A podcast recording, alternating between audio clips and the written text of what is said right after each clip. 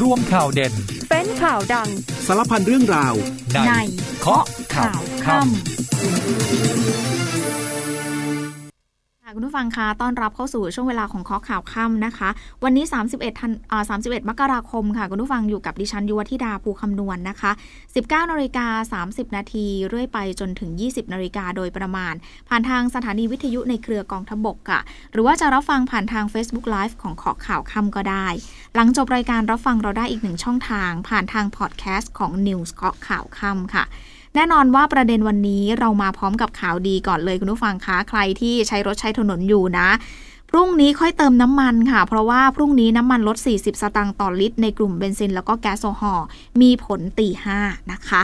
DSI แจ้งข้อหาน็อตกองสลาก plus แล้วค่ะ ฐานร่วมกันฟอกเงิน และร่วมกันจัดให้มีการเล่นการพนัน ซึ่งเจ้าตัวก็เข้ารับทราบข้อกล่าวหาที่ DSI อะนะคะ ปฏิเสธทุกข้อกล่าวหาค่ะ ยืนยันว่าสามารถชี้แจงได้ทุกเส้นทางทางการเงิน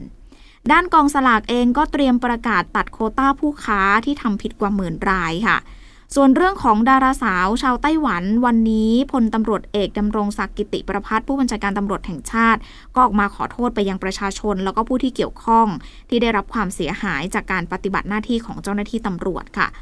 ฝุ่น PM 2.5 ยังคงต้องเฝ้าระวังนะคะ เพราะว่ากรมควบคุมโรคเขาออกมาเตือน กลุ่มเสี่ยงนะคะ ตรวจสอบข้อมูลก่อนออกจากบ้านนะ เพราะว่าอันตรายกับกลุ่มเสี่ยงจริง ๆ ในส่วนของฝุ่นจิ๋วตรงนี้เนาะอะเดี๋ยวสักครู่มาติดตามประเด็นทั้งหมดนี้กันช่วงนี้พักคู่เดียวค่ะ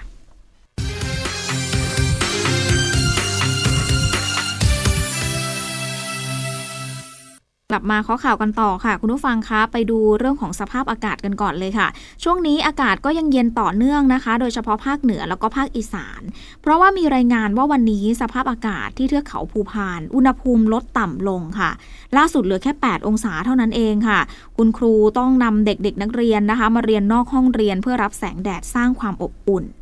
ที่จังหวัดสกลนครค่ะ อุณหภูมิลดต่ำลง เป็นตัวเลขหลักเดียวเนี่ยคุณผู้ฟังต่อเนื่องมาหลายวันแล้วด้วยนะคะ วันนี้ที่อำเภอเมืองวัดอุณหภูมิต่ำสุดบนพื้นราบได้ 8 องศาเซลเซียสค่ะ แต่ว่าถ้าพื้นที่ห่างไกลออกไปจากตัวเมืองหน่อยน่าจะหนักกว่าในเมืองเยอะเลยนะคะ ผู้สื่อข่าวของเราไปตรวจสอบที่โรงเรียนบ้านนาคำวิทยาคารที่ตำบลห้วยยางค่ะแม้ว่าจะอยู่ในพื้นที่อำเภอเมืองนะ แต่ว่าเขาติดกับเทือกเขาภูพาน ห่างจากตัวจังหวัดออกไปประมาณ 12 กิโลเมตร ไม่ใช่เฉพาะช่วงเช้านะคะ คุณผู้ฟังคะแต่ว่าระหว่างชั่วโมงเรียนเนี่ยคุณครูก็ต้องพานักเรียนออกมาทำกิจกรรมกลางแจ้ง เพื่อที่จะรับแสงแดดสร้างความอบอุ่นให้กับร่างกาย ส่วนที่มหาสารคามค่ะ ขยับมาในพื้นที่ราบหน่อยในเมืองนะ 11 องศาเซลเซียสนะคะ ก็ไม่ต่างกันเท่าไหร่ กรมอุตุนิยมวิทยาเขาเตือนนะคะว่าช่วงนี้อากาศมันเปลี่ยน ประเทศไทยอุณหภูมิจะสูงขึ้นสักประมาณ 1-3 องศา กับมีหมอกในตอนเช้า แต่ว่ายังไงก็ตามแต่อากาศยังคงหนาวไปจนอาอากาศเย็นๆไปจนถึงหนาวอยู่ในพื้นที่ภาคเหนือนะคะ รวมไปถึงภาคอีสาน ภาคกลางตอนบนในช่วงนี้นะ ต้องระมัดระวังสุขภาพกันให้ดีด้วยนะคะ คุณผู้ฟังจากสภาพอากาศเปลี่ยนไปดูเรื่องของกองสลาก plus กันหน่อยค่ะ วันนี้นายพันธวัฒน์นาควิสุทธ์หรือว่าน็อตกองสลาก plus ก็เข้ารับทราบข้อกล่าวหาที่ศูนย์ยาเสพติดของกรมสอบสวนคดีพิเศษค่ะ โดยพนักงานสอบสวนได้อ่านบรรยายพฤติการ ซึ่งพนักงานสอบสวนเนี่ยนะคะ ก็อ่านบรรยายแล้วก็พร้อมกับแจ้งข้อกล่าวหา กรณีพนักงานสอบสวนคดีพิเศษ ได้สืบสวนสอบสวนเว็บไซต์พนันจำนวนหนึ่ง แล้วก็พบว่ามีการเปิดให้เล่นการพนัน เป็นสล็อต คาสิโน ฟุตบอล หวยออนไลน์ตลอด 24 ชั่วโมงเลยค่ะ โดยจัดให้มีการใช้บัญชีม้าที่รับจ้างเปิดเนี่ยแหละ เพื่อให้สมาชิกหรือว่าลูกค้าโอนเงินเข้าไปเล่นพนันทางออนไลน์ โดยลูกค้าโอนเงินเข้าไปในบัญชีจำนวนมากทีเดียวค่ะจากนั้นกลุ่มขบวนการจะโอนเงินต่อไปยังบัญชีธนาคารของกลุ่มอีกหลายๆทอดเลย ก่อนที่จะกดออกมาเป็นเงินสดเพื่อที่จะตัดวงจรเส้นทางทางการเงิน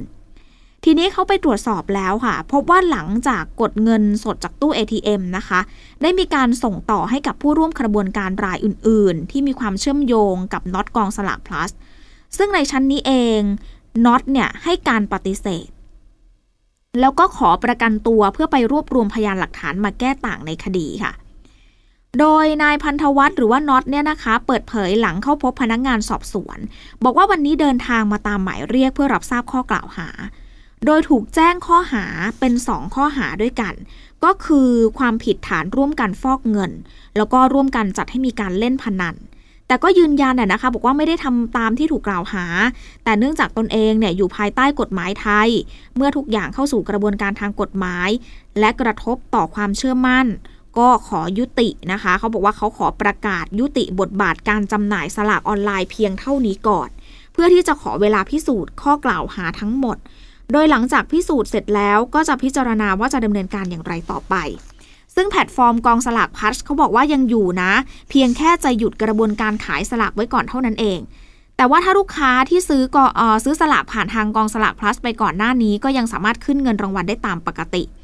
เขาบอกว่าเขาไม่ได้หนักใจกับข้อหา เพราะว่ามีพยานหลักฐานให้พิสูจน์ทราบ แล้วก็สามารถชี้แจงได้ทุกเส้นทางทางการเงินอยู่แล้วค่ะ ฝากฝั่งของกองสลากค่ะ เขาเตรียมที่จะประกาศตัดโคต้าผู้ค้า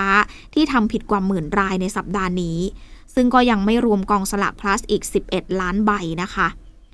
พันโทหนุนสันสนาคม ผู้อำนวยการสำนักงานสลากกินแบ่งรัฐบาล บอกว่าภายในสัปดาห์นี้ล่ะค่ะ ทางกองสลากเขาจะประกาศตัดสิทธิ์รายชื่อผู้ที่มีสิทธิ์ซื้อจอง แล้วก็ตัวแทนจำหน่ายครั้งแรกของปีนี้ก็คือปี 66 ซึ่งเป็นการตัดสิทธิ์ครั้งใหญ่ค่ะ มีผู้โดนตัดสิทธิ์เยอะมากคุณผู้ฟังประมาณหมื่นกว่าราย เป็นผลมาจากการที่ตัวแทนไม่ปฏิบัติตามสัญญา ก็คือมีการนำสลากไปขายช่วงต่อนั่นเองทำให้เกิดการค้ากำไรแล้วก็ขายเกินราคา ทีนี้เมื่อประกาศเสร็จแล้วค่ะ จะเป็นผลตัดสิทธิ์งวดต่อไปทันทีเลย พอเขาประกาศรายชื่อออกมานะ งวดถัดไปเนี่ยก็ถือว่าหมดสิทธิ์เลยนะคะขนาดนี้ยังระบุไม่ได้ว่าจะมีการตัดสิทธิ์กี่ราย หรือว่าจะได้ลอตเตอรี่คืนมากี่เล่ม โดยยกตัวอย่าง ถ้าตัดสิทธิ์ไปหมื่นรายนะ จะได้สิทธิ์คนละ 5 เล่ม ก็จะมีสลากกลับเข้ามาประมาณ 5 ล้านใบเป็นอย่างน้อย อันนี้เขายกตัวอย่างนะคะ ซึ่งก็จะพิจารณาว่าจะเติมเข้าไปในสลากดิจิทัล หรือว่าจะให้การซื้อจองต่อไปจากการตรวจสอบคนที่นำสลากไปขายต่อให้กับกองสลาก plus นะคะ ตอนนี้น่าจะสักประมาณ 11 ล้านใบ เขาบอกว่าเขาอยู่ระหว่างการตรวจสอบ ถ้าพบว่ามีการตัดถ้าถ้าพบเนี่ย ถ้าผลมันพบว่าทำผิดจริง ๆ ก็จะตัดสิทธิ์เพิ่มอย่างแน่นอน ขณะนี้ทางสลากดิจิทัลยังตั้งเป้าหมายเพิ่มต่อเนื่องตลอดทั้งปีนี้ให้ถึง 30 ล้านใบนะคะส่วนกระทรวงดิจิทัลค่ะสั่งปิดแพลตฟอร์มขายสลากออนไลน์ผิดกฎหมายอย่างต่อเนื่อง โดยรองปลัดกระทรวงดิจิทัลเพื่อเศรษฐกิจและสังคมในฐานะโฆษกกระทรวง คุณเวทางค์ พ่วงทรัพย์ บอกว่ากระทรวงเนี่ยได้มีการประชุมเมื่อวันที่ 30 มกราคม ร่วมกับผู้แทนสำนักงานสลากกินแบ่งรัฐบาล แล้วก็ผู้แทนสำนักงานตำรวจแห่งชาติค่ะ เพื่อที่จะรวบรวมพยพยานหลักฐานในการปิดกั้นแพลตฟอร์ม ขายสลากออนไลน์ที่ผิดกฎหมาย ไม่ว่าจะเป็นกรณีของแพลตฟอร์มกองสลาก plus โดยได้มีการรวบรวมพยานหลักฐาน แล้วก็ถ้อยคำประกอบคำร้องขอคุ้มครองชั่วคราว เพื่อปิดกั้นแพลตฟอร์มกองสลาก plus ไม่ให้ดำเนินการขายสลากได้ จนกว่าศาลจะมีคำตัดสินให้ปิดให้การให้การปิดกั้นเนี่ยเป็นการถาวร ซึ่งทางกระทรวงดิจิทัลเขาบอกว่าเขาได้ยื่นเรื่องไปที่ศาลขอปิดกั้นแพลตฟอร์มกองสลาก plus แล้ว ขณะนี้ก็อยู่ระหว่างการไต่สวนของศาลนะคะ ตั้งแต่มิถุนายน 65 ที่ผ่านมาเนี่ยคุณผู้ฟัง กระทรวงดิจิทัลเขายื่นคำร้องต่อศาลในการขอปิดกั้นแพลตฟอร์มกองสลาก plus แล้วก็แพลตฟอร์มอื่น ๆ ที่เข้าข่ายจำหน่ายสลากผิดกฎหมาย ตามที่สำนักงานสลากกินแบ่งรัฐบาล ได้แจ้งความดำเนินคดีต่อสำนักงานตำรวจแห่งชาติ 15 แพลตฟอร์มด้วยกัน ซึ่งศาลก็มีคำสั่งปิดกั้นไปแล้ว 12 แพลตฟอร์ม ส่วนที่เหลืออีก 3 แพลตฟอร์มอยู่ระหว่างการดำเนินการในชั้นศาลค่ะ ทางกระทรวงเขาดำเนินการปิดกั้นแพลตฟอร์มสลากออนไลน์ที่ขายสลากเกินราคาอย่างต่อเนื่อง ก็ดำเนินการมาแล้ว 15 แพลตฟอร์มเนาะทางกระทรวงเขาก็จะรับเรื่องแล้วก็หลักฐานจากสำนักงานสลากกินแบ่งรัฐบาล และสำนักงานตำรวจแห่งชาติ แล้วก็จะเร่งดำเนินการตามขั้นตอนทางกฎหมายต่อไปค่ะ คุณผู้ฟังเดี๋ยวช่วงนี้ไปติดตามภารกิจของกองทัพกันก่อนนะคะ ช่วงหน้ามีความคืบหน้าประเด็นดาราสาวไต้หวันอ้างที่ถูกตำรวจรีดไถเงินเดี๋ยวสักครู่มาติดตามค่ะ กองทัพบกยังคงดำเนินภารกิจช่วยเหลือประชาชน และเข้มภารกิจเพื่อดูแลความมั่นคงต่อเนื่อง เริ่มกันที่กองทัพภาคที่ 1 โดยกองพลที่ 1 รักษาพระองค์ จัดกิจกรรมบิ๊กคลีนนิ่งทำความสะอาดกวาดล้างถนน บริเวณถนนสามเสนตั้งแต่บริเวณแยกบางกระบือ ถึงแยกสีย่าน รวมแก้ปัญหามลภาวะทางอากาศ ตามนโยบายของผู้บัญชาการทหารบก กองพันฐานช่างที่ 9 กองพลฐานราบที่ 9 จัดชุดช่าง พร้อมกำลังพลจิตอาสา ร่วมดำเนินการก่อสร้างางอาคารพยาบาล ให้กับโรงเรียนเทพศิรินลาดย่าตำบลลาดย่าอำเภอเมืองจังหวัดกาญจนบุรี กองพันฐานราบที่ 2 กรมทหารราบที่ 8 จัดกำลังพลจิตอาสาร่วมสร้างฝายชะลอน้ำบริเวณลำห้วยซัมแคน ในพื้นที่ตำบลนาหนองทุ่มอำเภอชุมแพจังหวัดขอนแก่นส่วนกรมทหารราบที่ 13 จัดชุดปฏิบัติการหมอเดินเท้า ร่วมให้บริการตรวจวัดไข้ มอบยาสามัญประจำบ้านและเวชภัณฑ์ พร้อมให้คำแนะนำในการดูแลสุขภาพแก่ผู้สูงอายุ ณบ้านหนองสวรรค์ตำบลเชียงพินอำเภอเมืองจังหวัดอุดรธานี กองพลทหารมาที่ 2 รักษาพระองค์จัดกำลังพลจิตอาสาเข้าบริจาคโลหิต ณสถานพยาธิวิทยา ศูนย์อำนวยการแพทย์ โรงพยาบาลพระมงกุฎเกล้ากรุงเทพมหานคร เพื่อใช้เป็นโลหิตสำรองได้จำนวน 3,600ซีซีมณฑลฐานบกที่ 19ดำเนินการฝึกภาคสนามนักศึกษาวิชาทหารชั้นปีที่ 3 ผลัดที่ 2ณสนามฝึกบ้านทุ่งพระตำบลท่าเกษมอำเภอเมืองจังหวัดสระแก้ว และปิดท้ายกันที่หน่วยเฉพาะกิจกรมฐานพรานที่ 45 ร่วมซ้อมแผนรักษาความปลอดภัยเมืองเศรษฐกิจ เพิ่มทักษะการแก้ไขเหตุการณ์รุนแรงในพื้นที่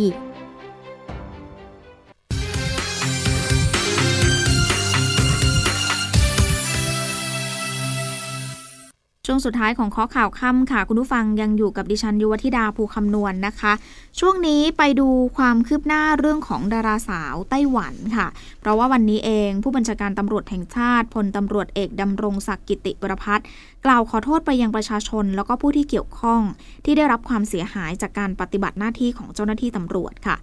ส่วนกรณีที่ดาราสาวไต้หวันและพวกนะคะได้รับผลกระทบ ก็ได้กำชับไปที่ผู้บัญชาการตำรวจนครบาลให้ตรวจสอบข้อเท็จจริงโดยเร็วที่สุด ซึ่งทางนครบาลอาจจะต้องส่งตำรวจไปสอบปากคำพยานที่ไต้หวันแล้วก็สิงคโปร์หากพยานไม่กล้าให้ความร่วมมือ ก็จะขอให้ข้อมูลผ่านทางตำรวจสากล ก็ยินดีที่จะรับฟังทุกช่องทางเลยค่ะ แต่ว่ายังไงก็ตามแต่ยอมรับอะนะคะว่า การสั่งย้ายผู้กำกับสถานีตำรวจนครบาลห้วยขวาง เชื่อว่าเป็นเพราะว่ามีข้อบกพร่องในการปฏิบัติหน้าที่เกิดขึ้นหากการสอบสวนพบว่ามีความผิดชัดเจน ผู้ใต้บังคับบัญชาระดับผู้กำกับ แล้วก็รองสารวัตรก็ต้องรับผิดชอบร่วมด้วยนะคะ แต่ว่ายังไงก็ตามแต่ค่ะ กองบังคับการตำรวจนครบาลหนึ่งก็ได้ออกคำสั่งย้ายข้าราชการตำรวจ 7 นาย ไปปฏิบัติราชการที่ศูนย์ปฏิบัติการกองบังคับการตำรวจนครบาลหนึ่งโดยขาดจากตำแหน่งเดิมค่ะ ก็มีผลทันทีเลย ประกอบไปด้วยร้อยตำรวจเอกยอดฤทธิ์ลางคุลเสน รองสารวัตรป้องกันและปราบปราม ร้อยตำรวจเอกปฏิพานสิริชัยวัฒนา รองสารวัตรอำนวยการ ดาบตำรวจอธิเวศจุนพันธ์ ดาบตำรวจกฤษดาคำมนาสิบตำรวจเอกเฉลิมชัย สิริวังโสสิบตำรวจเอกวัชรนันชาวยอง และสิบตำรวจเอกนันทวัฒน์สุวรรณาค่ะ ทางนี้ก็สืบเนื่องจากคำสั่งของกองบังคับการตำรวจนครบาลหนึ่งในการแต่งตั้งคณะกรรมการสอบสวนข้อเท็จจริง กรณีดาราสาวชาวไต้หวันนะคะ ผลสอบปรากฏว่ามีมูลค่ะ ว่าเจ้าหน้าที่ตำรวจตรวจพบบุหรี่ไฟฟ้า แต่ว่าไม่ดำเนินการตรวจยึด เพื่อตรวจสอบหรือว่าจับกลุ่ม ซึ่งเป็นการละเว้นการปฏิบัติหน้าที่ค่ะ ก็ได้แต่งตั้งคณะกรรมการสอบวินัยต่อไป แล้วก็มีคำสั่งย้ายดังกล่าว เพื่อไม่ให้กระทบต่อการดำเนินการสอบสวนทั้งทางวินัยแล้วก็คดีอาญานะคะคุณผู้ฟังมาดูกันที่คุณพิพัฒน์รัชกิจปราการค่ะ รัฐมนตรีว่าการกระทรวงการท่องเที่ยวและกีฬา บอกถึงกรณีการครอบครองบุหรี่ไฟฟ้าของดาราสาวชาวไต้หวันค่ะ ถือว่าเป็นสิ่งผิดกฎหมายในประเทศไทย ซึ่งเมื่อพกเข้ามาในประเทศก็ถือว่าผิดกฎหมายไทย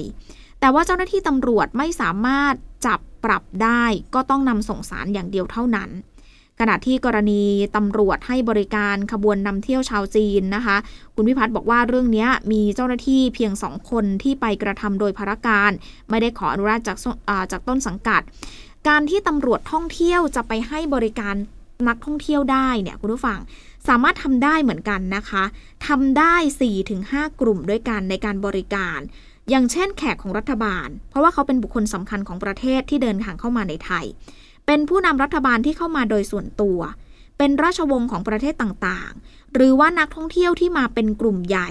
หรือจะเป็นกลุ่มรถเล็กในขณะในลักษณะของการเรลลี่ก็ได้นะคะที่สาที่สามารถแจ้งมายังกระทรวงการท่องเที่ยว ตรงเนี้ยกลุ่มเหล่านี้แจ้งมาที่กระทรวงการท่องเที่ยว หรือว่ากองบังคับการตำรวจท่องเที่ยวได้ ส่วนกรณีบัตร Thailand Privilege Card ที่มีบริษัททัวร์แล้วก็บริษัทนายหน้านำไปขายเกินราคา คุณพิพัฒน์บอกว่าเป็นเรื่องของการตลาดไม่สามารถควบคุมได้ เพราะว่าเหตุการณ์นี้มันเกิดขึ้นในต่างประเทศเหมือนกัน ซึ่งบัตรนี้จะมีสักประมาณ 7-8 ใบ มีวงเงินที่จะสามารถจองที่นั่งพิเศษ แล้วก็มีเจ้าหน้าที่เข้าไปรับในช่องทางพิเศษ รวมไปถึงให้บริการในการส่งถึงหน้าประตูทางออก หรือว่าส่งถึงหน้าประตู แต่ว่าหากอยากจะให้มีการมีรถรับส่งก็จะคิดค่าบริการเพิ่มเป็นกรณีกรณีไปนะคะ ส่วนที่มีการโฆษณาเกินจริงว่ามีโปรโมชั่นเสริม สามารถทำบัตรประชาชนได้ในบัตร Privilege Card เนี่ยได้ประสานไปยังสำนักงานตำรวจแห่งชาติให้ตรวจสอบเรื่องนี้แล้วค่ะอีกหนึ่งคดีที่หลายคนสนใจนะคะ กรณีคุณพิงกี้สาวิกาชัยเดชจำเลยที่ 7 ถูกกล่าวหาร่วมช่อโกงลงทุน Forex 3D ก็ได้ยื่นคำร้องขอถอดอุปกรณ์กำไร EM ค่ะ โดยระบุถึงเหตุผลบอกว่าต้องทำการแสดงแล้วก็การแนะนำสินค้า จำเลยไม่มีพฤติการหรือว่ากระทำผิดใด ๆ เกิดขึ้น แล้วก็ได้ปฏิบัติตามคำสั่งเงื่อนไขการปล่อยชั่วคราวทุกประการอย่างเคร่งครัด รวมไปถึงวางวงเงินประกันจำนวนสูงถึง 5 ล้านบาทค่ะ ก็เลยขอให้ศาลพิจารณา เพื่อจำเลยจะประกอบสัมมาอาชีพได้ ศาลก็ตรวจสอบรายงานเกี่ยวกับการใส่กำไร EM ของจำเลยมาประกอบการพิจารณาแล้วค่ะ ก็มีคำสั่งว่ากรณีมีเหตุจำเป็นเกี่ยวกับอาชีพโดยเฉพาะ ก็เลยอนุญาตให้ปลดกำไร EM ชั่วคราว ถึงเพียงนัดการรายงานตัวครั้งต่อไป ส่วนหลักประกันก็เพียงพอแล้วค่ะ ไม่ต้องวางหลักประกันเพิ่ม โดยให้แจ้งศูนย์ EM รับทราบ พร้อมกำชับให้จำเลยมารายงานตัวตามนัดนะคะ เพราะว่าไม่เช่นนั้นอาจจะมีคำสั่งเปลี่ยนแปลงได้ ส่วนเรื่องของสถานการณ์ฝุ่น PM 2.5 ค่ะ เรื่องนี้หลายคนเป็นกังวลกัน เพราะว่าตอนนี้สถานการณ์ฝุ่นรุนแรงขึ้นจริง ๆ ค่ะ คุณผู้ฟังคะ ถือเป็นปัญหาที่คนกรุงต้องเผชิญทุกๆ ปีเลย ซึ่งเกิดขึ้นจากกิจกรรมหลากหลายชนิดเลยค่ะ ไม่ว่าจะเป็นการเผาของเครื่องยนต์การก่อสร้างนะคะนี่แหละสองสาเหตุหลักๆนี่แหละของมลพิษทางอากาศในเมืองใหญ่ฝุ่นจิ๋วเหล่านี้เป็นอันตรายต่อสุขภาพ เพราะสามารถเดินทางผ่านทางเดินหายใจสู่ปอด แล้วก็กระแสเลือดได้ง่าย ๆ เลยค่ะ ส่งผลให้เกิดโรคหัวใจนะคะ ขออภัยส่งผลกับโรคหัวใจ แล้วก็โรคเกี่ยวกับทางเดินหายใจ ซึ่งวันนี้เองศูนย์แก้ไขปัญหามลพิษทางอากาศค่ะ มีการประกาศเตือนฝุ่นละอองขนาดเล็ก PM 2.5 มีแนวโน้มสูงขึ้นในพื้นที่กรุงเทพและปริมณฑล ช่วงวันที่ 1-4 กุมภาพันธ์ ก็คือตั้งแต่พรุ่งนี้เป็นต้นไประวังกันให้ดีนะคะ เฝ้าระวังสุขภาพ สวมหน้ากากอนามัยก่อนออกจากบ้านด้วย โดยเฉพาะหน้ากากอนามัยเนี่ยต้องเน้นย้ำกันนะคุณผู้ฟังว่า N95 ขึ้นไปจะป้องกัน PM 2.5 ได้ หน้ากากอนามัยทางการแพทย์บางๆเนี่ยอาจจะต้องใส่ถึง 2 ชั้นนะคะ ทีนี้ไปดูสถานการณ์ไฟป่ากันหน่อยค่ะ มีข้อมูลจากศูนย์อำนวยการป้องกัน และแก้ไขปัญหาไฟป่าหมอกควัน และฝุ่นละอองภาค 3 กรณีไฟป่าดอยพระบาทค่ะตอนนี้ควบคุมสถานการณ์ได้แล้วนะคะคุณผู้ฟัง แต่ว่าก็ยังคงต้องติดตามเฝ้าระวังป้องกันกันอยู่ ยังคงต้องใช้เฮลิคอปเตอร์ในการบินสำรวจ เพื่อที่จะชี้จุดให้หน่วยงานลาดตระเวนภาคพื้นดินเนี่ยเขาสามารถเข้าไปปฏิบัติงานได้อย่างถูกต้องยิ่งขึ้น นอกเหนือจากนั้นก็ยังได้บินสำรวจเพื่อหาแหล่งน้ำที่จะใช้ในการดับไฟด้วย โดยวันนี้ค่ะ รอบดอยพระบาทยังคงพบกลุ่มไฟบริเวณเนินเขาเขต บ้านเมาะหลวงอำเภอแม่เมาะจังหวัดลำปาง ชุดปฏิบัติการของกองทัพบบกก็ได้บินโปรยน้ำดับไฟค่ะ เพื่อป้องกันการลุกลามหรือว่าการเกิดซ้ำขึ้น ซึ่งก็จะลดปัญหาเพียง2.5 ด้วยนะคะ แต่ว่าบนดอยยอดอบนยอดดอยสูงอีกแห่งหนึ่งของลำปางอะค่ะคุณผู้ฟังที่มันใกล้ ๆ กับดอยพระธาตุพระธาตุดอยม่วงคำที่อำเภอแม่ทะ คือเมื่อคืนเนี้ยค่ะ ไปพบว่ามีไฟป่าลุกไหม้เป็นแนวยาว ลุกลามไปตามสันเขาอีกแล้ว ทีนี้ประชาชนที่เขาเดินทางอยู่บนถนนสายลำปางแม่ทะ ขาเข้าตัวเมืองลำปางเนี่ยนะคะ โอ้โห จะมองเห็นได้ชัดเลยว่ามีแนวไฟป่ากำลังลุกไหม้ทีนี้ประชาชนในพื้นที่เขาบอกว่าไฟป่าบริเวณดังกล่าวเนี่ยมันเกิดขึ้นมาตั้งแต่ช่วงเย็นของเมื่อวานนี้แล้ว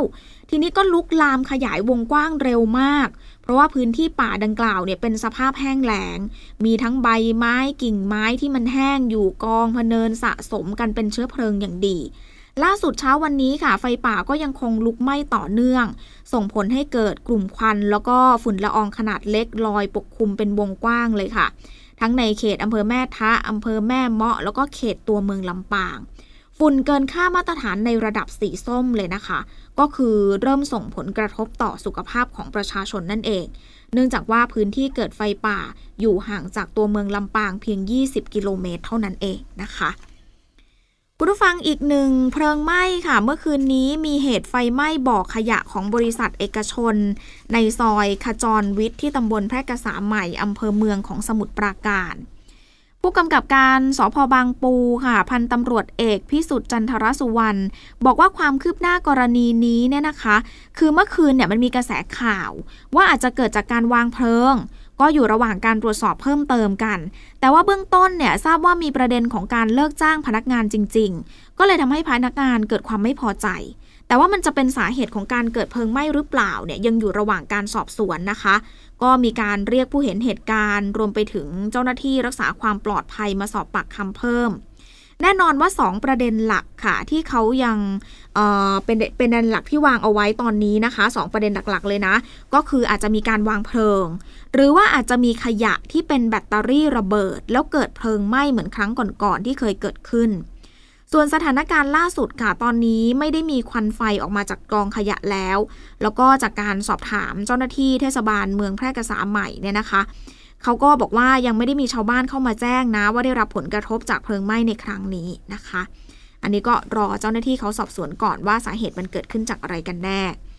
ส่วนกรณีเรือคาเฟ่ค่ะ ซึ่งเป็นเรือร้านอาหารที่ตกแต่งเรือเหมือนกับเรือโจรสลัดในหนัง Pirate of the Caribbean มันอับปางที่อ่าวพัทยาเมื่อวานนี้ หลายคนคงจะได้ยินนะคะ ได้ยินข่าวแล้วก็ได้เห็นภาพกัน คือบนเรือเนี่ยค่ะเขาจะมีทั้งโซนอาหารแล้วก็เครื่องดื่มไว้ให้บริการ ยังมีดนตรีสดด้วยมีบริการตกหมึกด้วย คือในคาเฟ่เรือโจรสลัดค่ะ จะมีที่นั่งให้เลือก 2 โซนด้วยกัน ก็จะมี 2 ชั้น มองเห็นวิวทะเลรอบเมืองพัทยาแบบ 360 องศาเลยค่ะ แต่เมื่อวานนี้ถูกคลื่นซัดอย่างหนัก เรือท่องเที่ยวหลายลำก็ได้วิ่งเข้าไปช่วยเหลือเนาะช่วยพนักงานที่อยู่ในเรือเนี่ยออกมาปลอดภัยนะคะ แล้ววันนี้ผู้สื่อข่าวก็ไปติดตามความคืบหน้ากรณีของการกู้เรือ เพราะว่าเรือยังอยู่ในสภาพที่ถูกน้ำทะเลซัดเข้าไปภายในตัวเรือค่ะ จนเรือเนี่ยมันเอียงไปข้างหนึ่งทีนี้สิ่งของข้าวของบนเรือไม่ว่าจะเป็นหมอนโซฟาต่างๆ ก็ถูกคลื่นซัดมาเกยฝั่ง ตรวจสอบพบว่าเรือเนี่ยไม่ได้จมทั้งลำนะคุณผู้ฟัง โดยตัวเรือมันเกิดเอียงขึ้นมา แล้วท้องเรือไปเกยกับพื้นทรายใต้ทะเลค่ะ เพราะว่าบริเวณดังกล่าวเนี่ยมันไม่ได้น้ำมันไม่ได้ลึกสักเท่าไหร่นะคะอะคุณผู้ฟังทีนี้มาตามต่อกันที่ประเด็นการเมืองกันหน่อยค่ะ รองนายกรัฐมนตรีฝ่ายกฎหมายก็ยืนยันว่ากกตไม่ได้ประวิงเวลาเลือกตั้ง พร้อมย้ำในช่วง 30 วันนี้จะยังไม่ควรยุบสภา โดยคุณวิษณุเครืองามรองนายกรัฐมนตรีฝ่ายกฎหมาย ก็ให้สัมภาษณ์ถึงแนวทางการจัดการเลือกตั้งของกกตค่ะ บอกว่าพลเอกประยุทธ์จันโอชา รับทราบระยะเวลา 30 วัน นับจากที่พระราชบัญญัติประกอบรัฐธรรมนูญว่าด้วยการเลือกตั้งสสแล้วก็พักการเมืองมีผลบังคับใช้ ยังไม่ควรยุบสภา จึงมั่นใจได้ว่าเดือนกุมภาพันธ์นี้จะยังไม่เกิดการยุบสภาแน่ ๆ เนื่องจากว่าจะต้องขอเวลาหนึ่งเดือน เพื่อการเผื่อเวลาให้พักเล็กจัดทำ primary vote แล้วก็จัดตั้งสาขาพักตามเงื่อนไขที่กำหนดเอาไว้ ซึ่งแน่นอนว่ากกตไม่ได้พยายามที่จะถ่วง หรือว่าประวิงเวลา ดังนั้นถ้ากกตเขาแบ่งเขตได้เร็ว ก็จะสามารถจัดการเลือกตั้งได้เร็วขึ้น กกตก็เลยขอเวลา 45 วัน เนื่องจากตั้งสมมุติฐานว่ารัฐบาลเนี่ยจะยุบสภาภายใน 15 มีนา เพราะช่วงเวลานั้นทุกฝ่ายมีความพร้อมแล้ว เพื่อให้โอกาสของพรรคเล็กด้วย ทีนี้สำหรับที่มีคนแย้งเรื่องของการประกาศจำนวนราษฎร นับรวมต่างด้าวเข้ามาด้วยเนี่ยนะคะอาจารย์วิษณุบอกว่าตนไม่ทราบเรื่องนี้ แต่ว่าในหลักการแล้วเนี่ยต่างด้าวไม่ได้มีสิทธิ์เลือกตั้ง ต้องนับเฉพาะคนไทยเท่านั้น ดังนั้นจึงไม่สามารถนับจำนวนต่างด้าวเนี่ยเอามารวมเพื่อแบ่งเขตเลือกตั้งได้ด้วยเหตุนี้จึงทำให้เขตเลือกตั้งของกรุงเทพในปัจจุบันเหลือเพียง 33 เขตเท่านั้นนะคะ คุณผู้ฟังปิดท้ายกันที่เรื่องของคอรมอวันนี้กันหน่อยค่ะ เห็นชอบอัตราค่าจ้างตามมาตรฐานฝีมือแรงงานรวม 17 สาขา เริ่มต้นตั้งแต่ 465 บาทถึง 715 บาทต่อวันนะคะ ไม่ว่าจะเป็น17 สาขานี้มีสาขาช่างอุตสาหกรรม ช่างเครื่องกล อาชีพภาคบริการ ไม่ว่าจะเป็นสาขานักส่งเสริมสุขภาพแบบองค์รวม พนักงานผสมเครื่องดื่ม สาขาการเลี้ยงดูเด็กประถมวัย สาขาช่างเครื่องช่วยคนพิการ ซึ่งคอรมอนุมัติแล้วจะประกาศลงในราชกิจต่อไป หากนายจ้างไม่ปฏิบัติตามข้อกำหนด มีโทษจำคุกปรับเป็นแสน หรือว่าทั้งจำทั้งปรับเลยนะคะ ปิดท้ายกันที่กองทัพบบกค่ะ โดยกองพลทหารปืนใหญ่ต่อสู้อากาศยาน แจ้งเคลื่อนย้ายกำลังพลและยุทโธปกรณ์ของกองพันทหารปืนใหญ่ต่อสู้อากาศยานที่ 1 กรมทหารปืนใหญ่ต่อสู้อากาศยานที่ 2 รักษาพระองค์ ออกนอกหน่วยที่ตั้ง เพื่อออกทำการปฏิบัติฝึก ร่วมกับพลเรือนตำรวจทหารประจำปี 66 นะคะ ก็จะใช้เส้นทางผ่านแยกปฏิพัฒน์ยาวไปตามพหลโยธิน วิภาวดีรังสิตแล้วก็มุ่งหน้าไปวังน้อย สระบุรีนะคะ กลับเวลาเดิม 16 16กุมภาพันธ์นะคะ พรุ่งนี้ก็จะเคลื่อนย้ายตีห้าหมดเวลาของข้อข่าวค่ำค่ะ กลับมาพบกันใหม่ในวันพรุ่งนี้สำหรับวันนี้ลาไปแล้ว สวัสดีค่ะ อโลกข่าวทั้งวันให้คุณรู้ข่าวไม่ตกประเด็น ช่วงเคาะข่าวค่ำกับพิธีกรคนข่าว พบกันทุกวันจันทร์ถึงวันอาทิตย์ไม่ควรพลาด เพราะคุณจะไม่ตกข่าวที่คิดแล้วเคาะ ทุกวันส่งตรงถึงคุณ ตั้งแต่เวลา 19นาฬิกา30นาทีถึง 20นาฬิกาโดยประมาณ ทางสถานีวิทยุในเครือกองทัพบบก